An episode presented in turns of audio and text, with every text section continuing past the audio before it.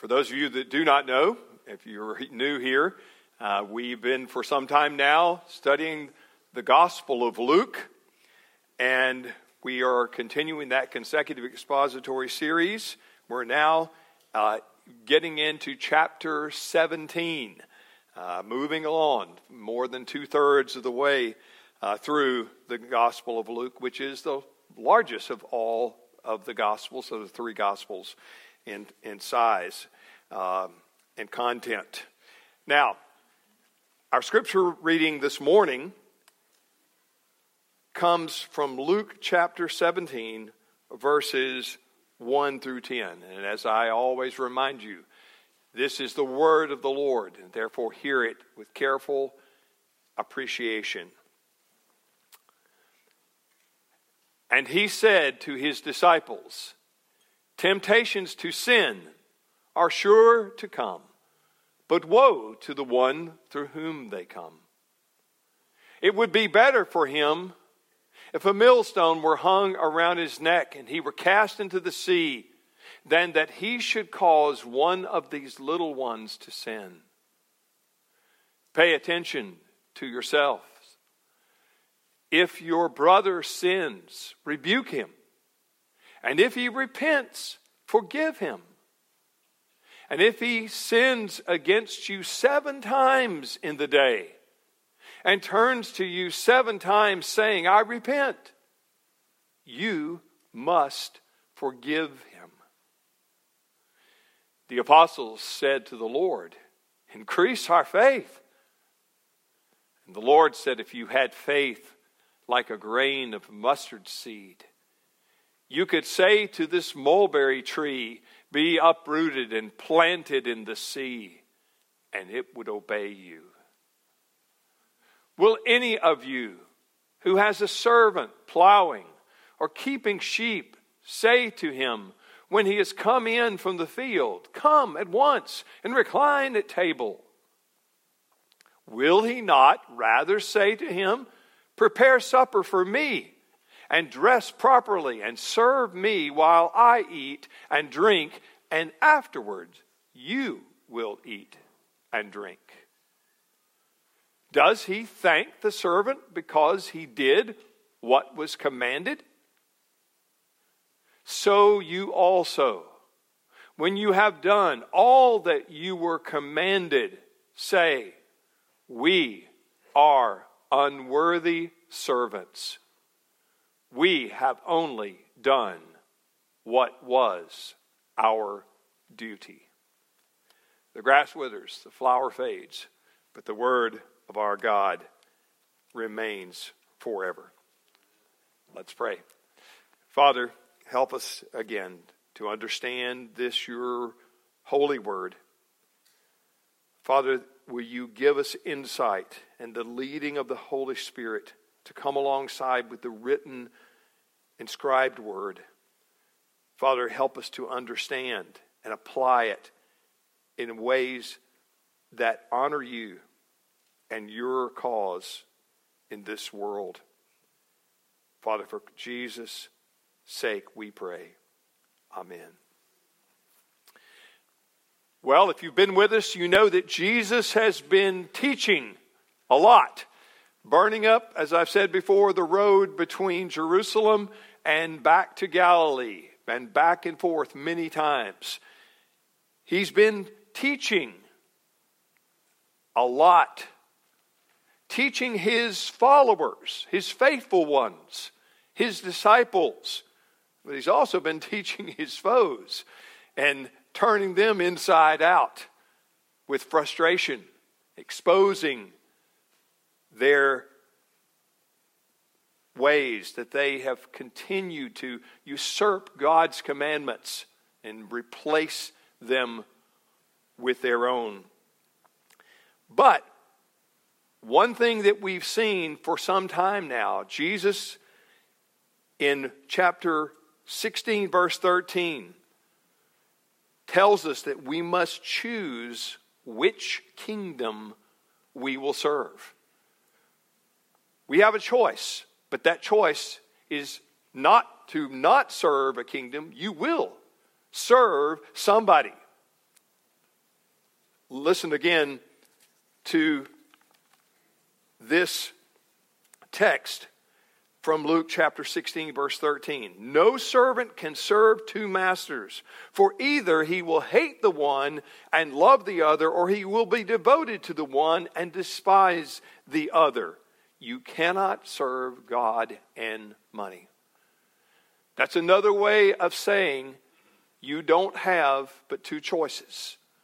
You follow me and my kingdom, or you follow a dead end, a place that is not going where a lot of the religious leaders think that it is going.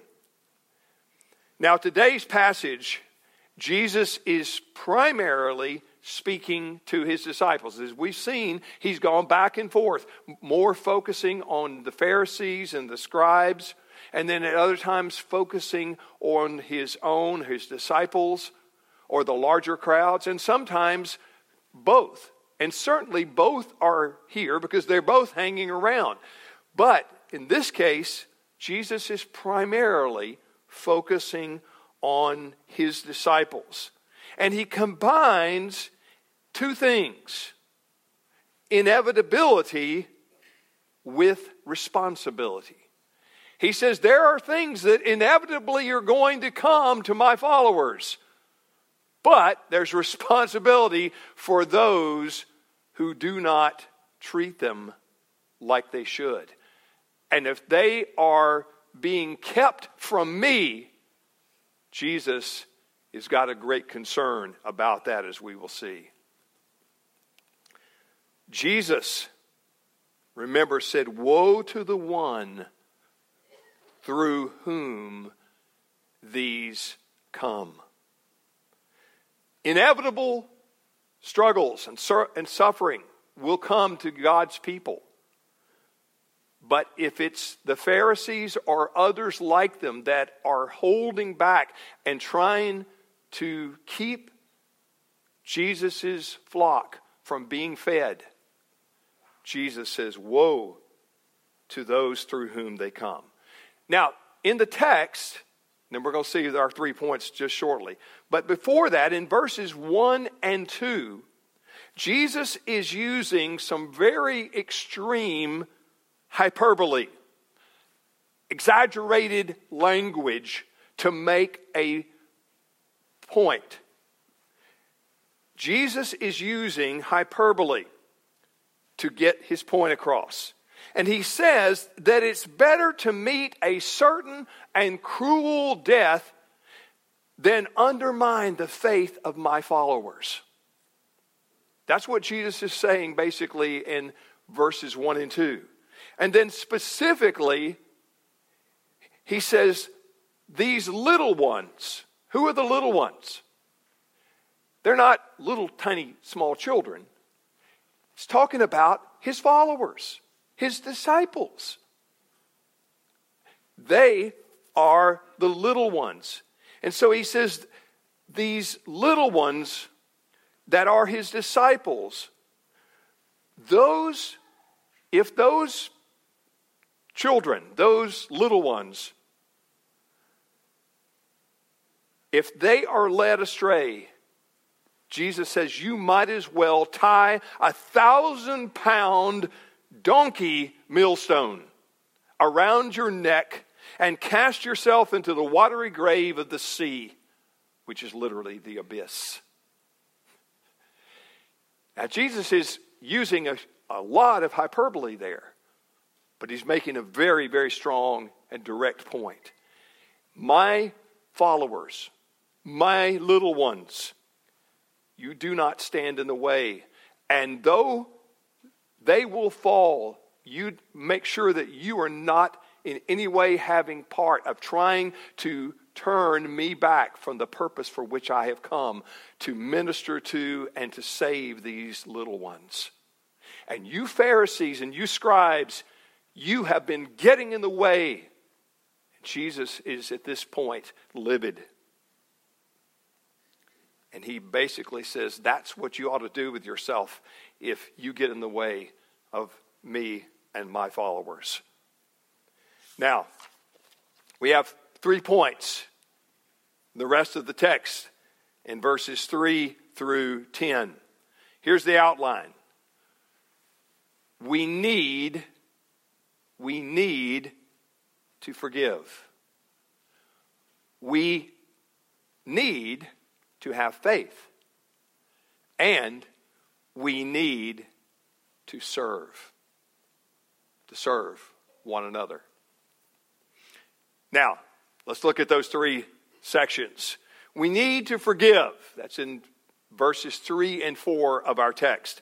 It is important that Jesus' followers protect their relationships with one another against lingering resentment, i.e., another way of putting it, unforgiveness. Unforgiveness. That is a very, very powerful thing. And yet it leaves terrible, terrible circumstances and messes in people's lives. Jesus wants his sheep, his followers, his little ones to be those who forgive often and always as we see in the text that we just read. You see, Jesus was very concerned about relationships between brothers and sisters, his fellow believers. And relationships, guess what? They don't come easy and naturally. Relationships among sinners like me and you, that is a full time job so often. You see, relationships require frequent maintenance. It's a big job to keep our relationships healthy. And our Lord is counseling believers to keep short accounts. Don't get into something and then let this thing spread out and spread out. He says, deal with all the elements of it quickly. When there's an offense, go and address it. When person asks for forgiveness, give it. You see, literally, here, notice that the offending person repents. And Jesus calls for us, as a result of that, to forgive them. Now, somebody's probably right there saying, because I have thought it many times, yeah, but what if he's not really being sincere? What if she's really didn't mean it? What if they've done it so many times? We all feel like that, don't we? So often. But you see, our focus is on one of a three part movement, only one element when we think like that. Literally, Jesus says, unbind them. When a person that is offended you and they ask you for forgiveness, if they say they repent, I'm sorry, will you forgive me? He says, let them go. Unloose them, unbind them, literally. You see, to release someone is to set him or her free from the claim of justice. And isn't that what we want to do always when we have been offended? We want to get justice. But Jesus is saying the way forward here is not to demand justice, but to grant forgiveness. You see, the bottom line is that we are to confront promptly and forgive quickly. And you, you know what? We usually invert that, don't we? We usually wait a long time trying to figure out if, if what we're going to do with this, and we don't have the courage to go and confront, rebuke, if necessary. Call, hey, hey, bro, you stepped on my toes and it really hurt. We don't do that. We wait and wait, and things begin to fester. And then when it comes time for them to find, when they finally say something to us and say, I repent, we're not sure they really mean it. And all other kind of things that float around. You see, the bottom line is we are to confront promptly and then forgive quickly. I want you to listen to this quote um, from, you've heard me quote, a, quote, he's one of the commentators I quote often, Philip Graham Ryken, 10th Pres, uh, PCA pastor. Um, this is a little bit long, but it's really good. Great story. Uh, talking about Louis the 12th. Louis, King Louis of France, hundreds of years ago now.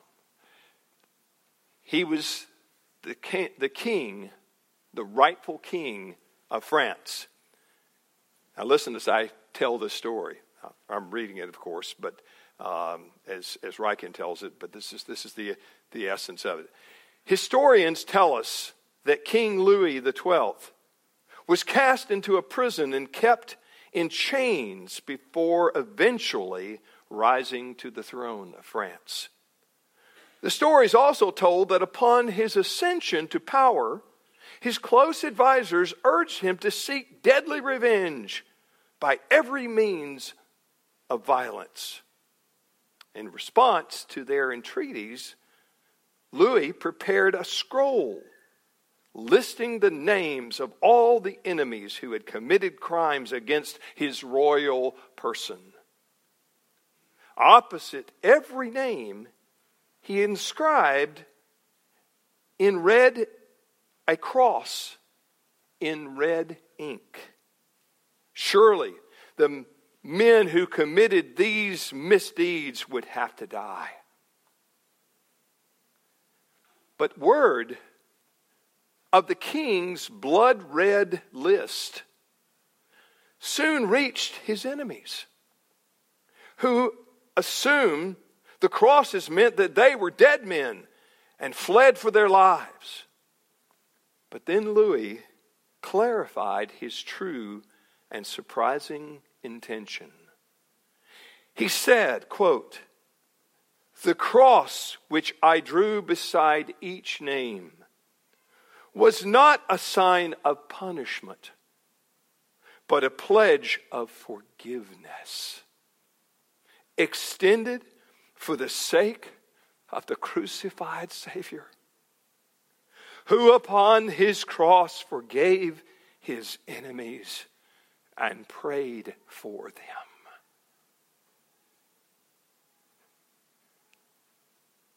That's what Jesus was getting at. That's forgiveness. That's what fixes broken relationships so often. You see, remember this forgiveness is always, always, always costly. There is no such thing as cheap forgiveness. It always costs. Somebody always is picking up the tab when someone has offended another.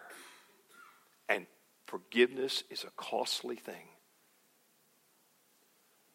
But remember, though forgiveness is always costly for the one who gives it, it will be hard. Sometimes you may get the short end of the stick in that relationship. But for those who give it, grant forgiveness. For those who give it, find themselves set free. You see, the people that hold grudges think they're punishing the other person, they're only punishing themselves. The only way to get free is to let it go. Unbind them. Don't demand justice. And then walk away free. Now, secondly, we need to have faith. That's in verses 5 and 6. It's important that Jesus' followers grow toward maturity in their faith. Did you notice that the 12, and by the way, Luke uses the word here apostles instead of uh, the basically disciples or more generic. He's specifically, speakly, uh, he's specifically speaking to the 12 in, in focus. Others are hearing, but that's his focus. And Luke tells us that by giving us the expression apostles. Did you notice that the 12 apostles asked for increased faith? Now, no doubt you and I have asked for increased faith many times in our walk with the Lord.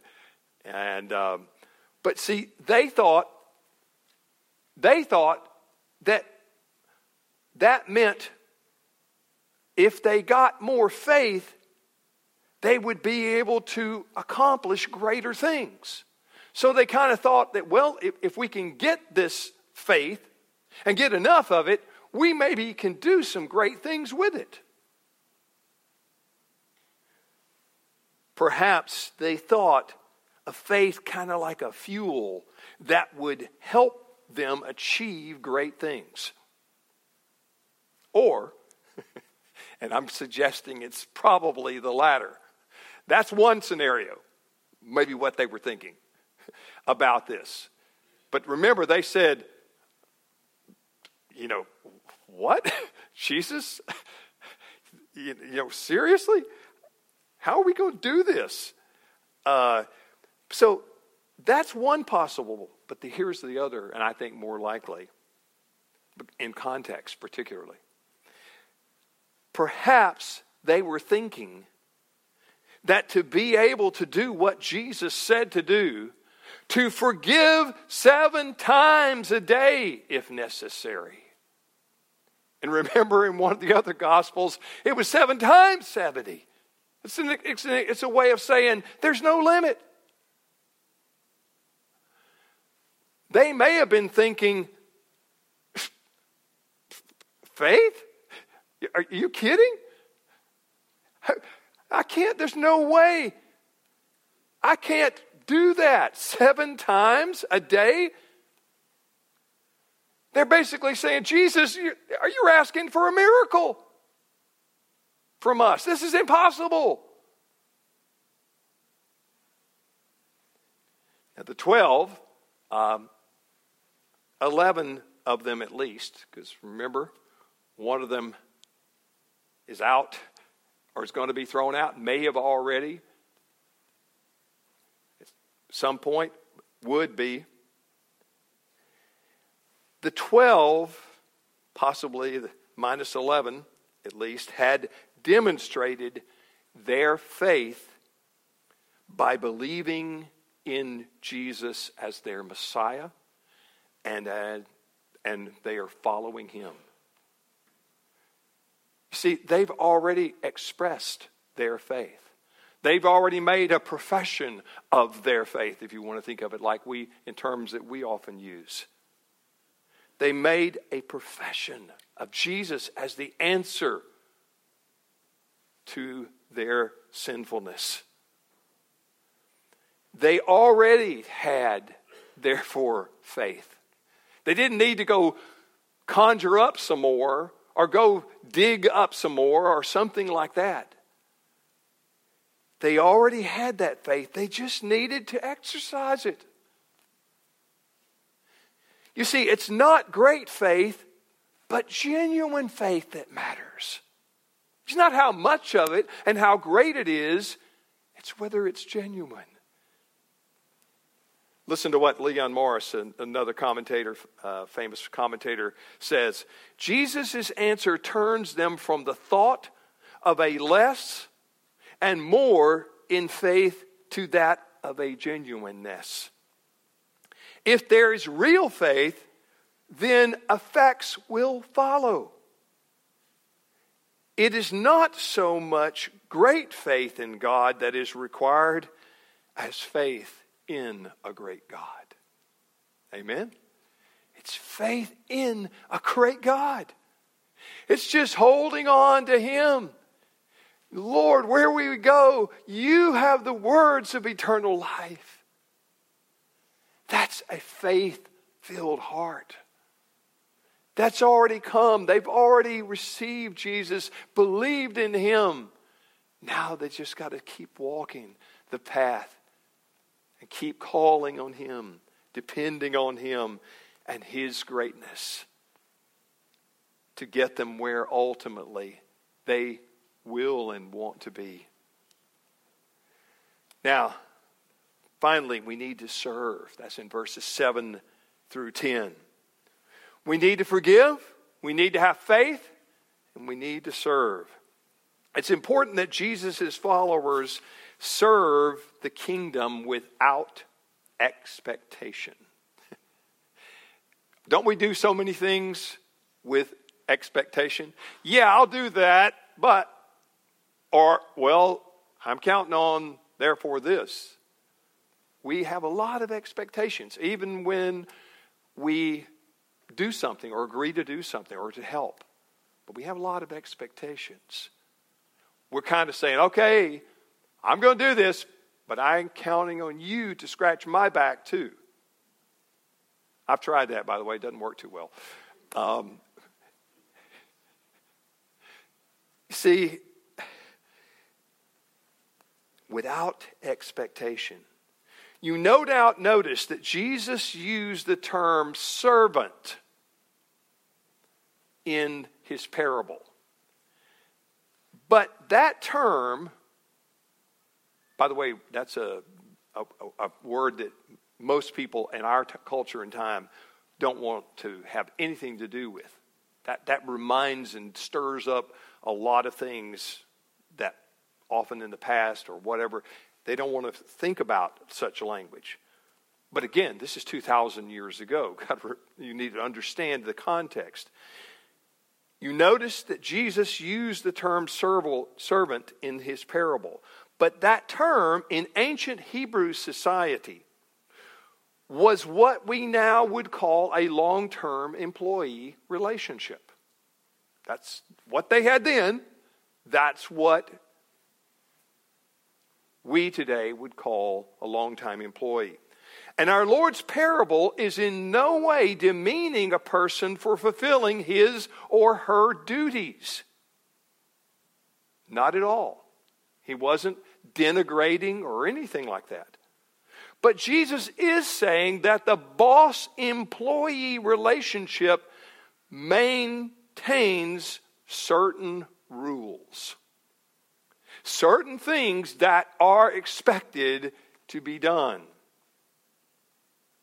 And yet, certain things on the part of the servant, if he expects too much, the employer may think about other considerations. You see, there are protocols to follow, and one should not forget their place, back then or now. Listen to this quote by uh, Chuck Swindoll. I think he's got a pretty good uh, point to this. He says his point, meaning Jesus' point, as he's telling this parable, is simple God is the superior. That's another thing. People today don't, don't like words superior and inferior. Get over it, get used to it. It's simply saying there are all kind of different degrees in all of society, in all circumstances. There are those that are in a higher position. There are those in a lower position. Whatever language you put on it, it's still a part of reality. And what what is what uh, Swindoll is saying here? He says his point is simple: God is our superior. We are not His. We serve Him, not the other way around. He already has brought us into his household as a gift of grace. Service is our duty, our responsibility, our privilege. Service to him is its own reward. That's what Jesus is saying. Service to me and my Father, it's his own reward. He may and undoubtedly will reward us with far more than mere servants deserve. But we have no right to expect anything from our superior. Oh, we have been given great grace and much, but we have no right to demand. He is superior. That's the point that Jesus is making. You see, listen once again to verse 10 of our text. Luke 17:10. So you also when you have done all that you were commanded. In other words, you've done everything that you're supposed to. And then most of us would have a tendency to say, okay, now where's my. Jesus says, uh uh When you have done all that you were commanded, say, Jesus says, we are unworthy servants. We have done only what was our duty. That's the position that we should hold. You see, at best, you and I are unworthy servants. But one day, we're going to be servants with a crown because of what Jesus has done. But you know what? Beyond that, crowns that we have are going to be cast at the only one's feet that is worthy. And that is our Savior, our Lord Jesus Christ. May God help us to grow in forgiveness and faith and service. Amen. Let's pray. Father, thank you. Thank you that, Lord, that you would one day have crowns for us. But, oh Lord, Lord, we are unworthy in every way, so many ways. But thank you that you've called us into your kingdom. Thank you that one day we will be there with you. And Father, may we gladly carry, cast down our crowns at Jesus' worthy feet. For he is the one that has done it all. We are nothing but unprofitable servants. And yet you have brought us into your kingdom. You have promised to receive us, that where you are, you would bring us one day.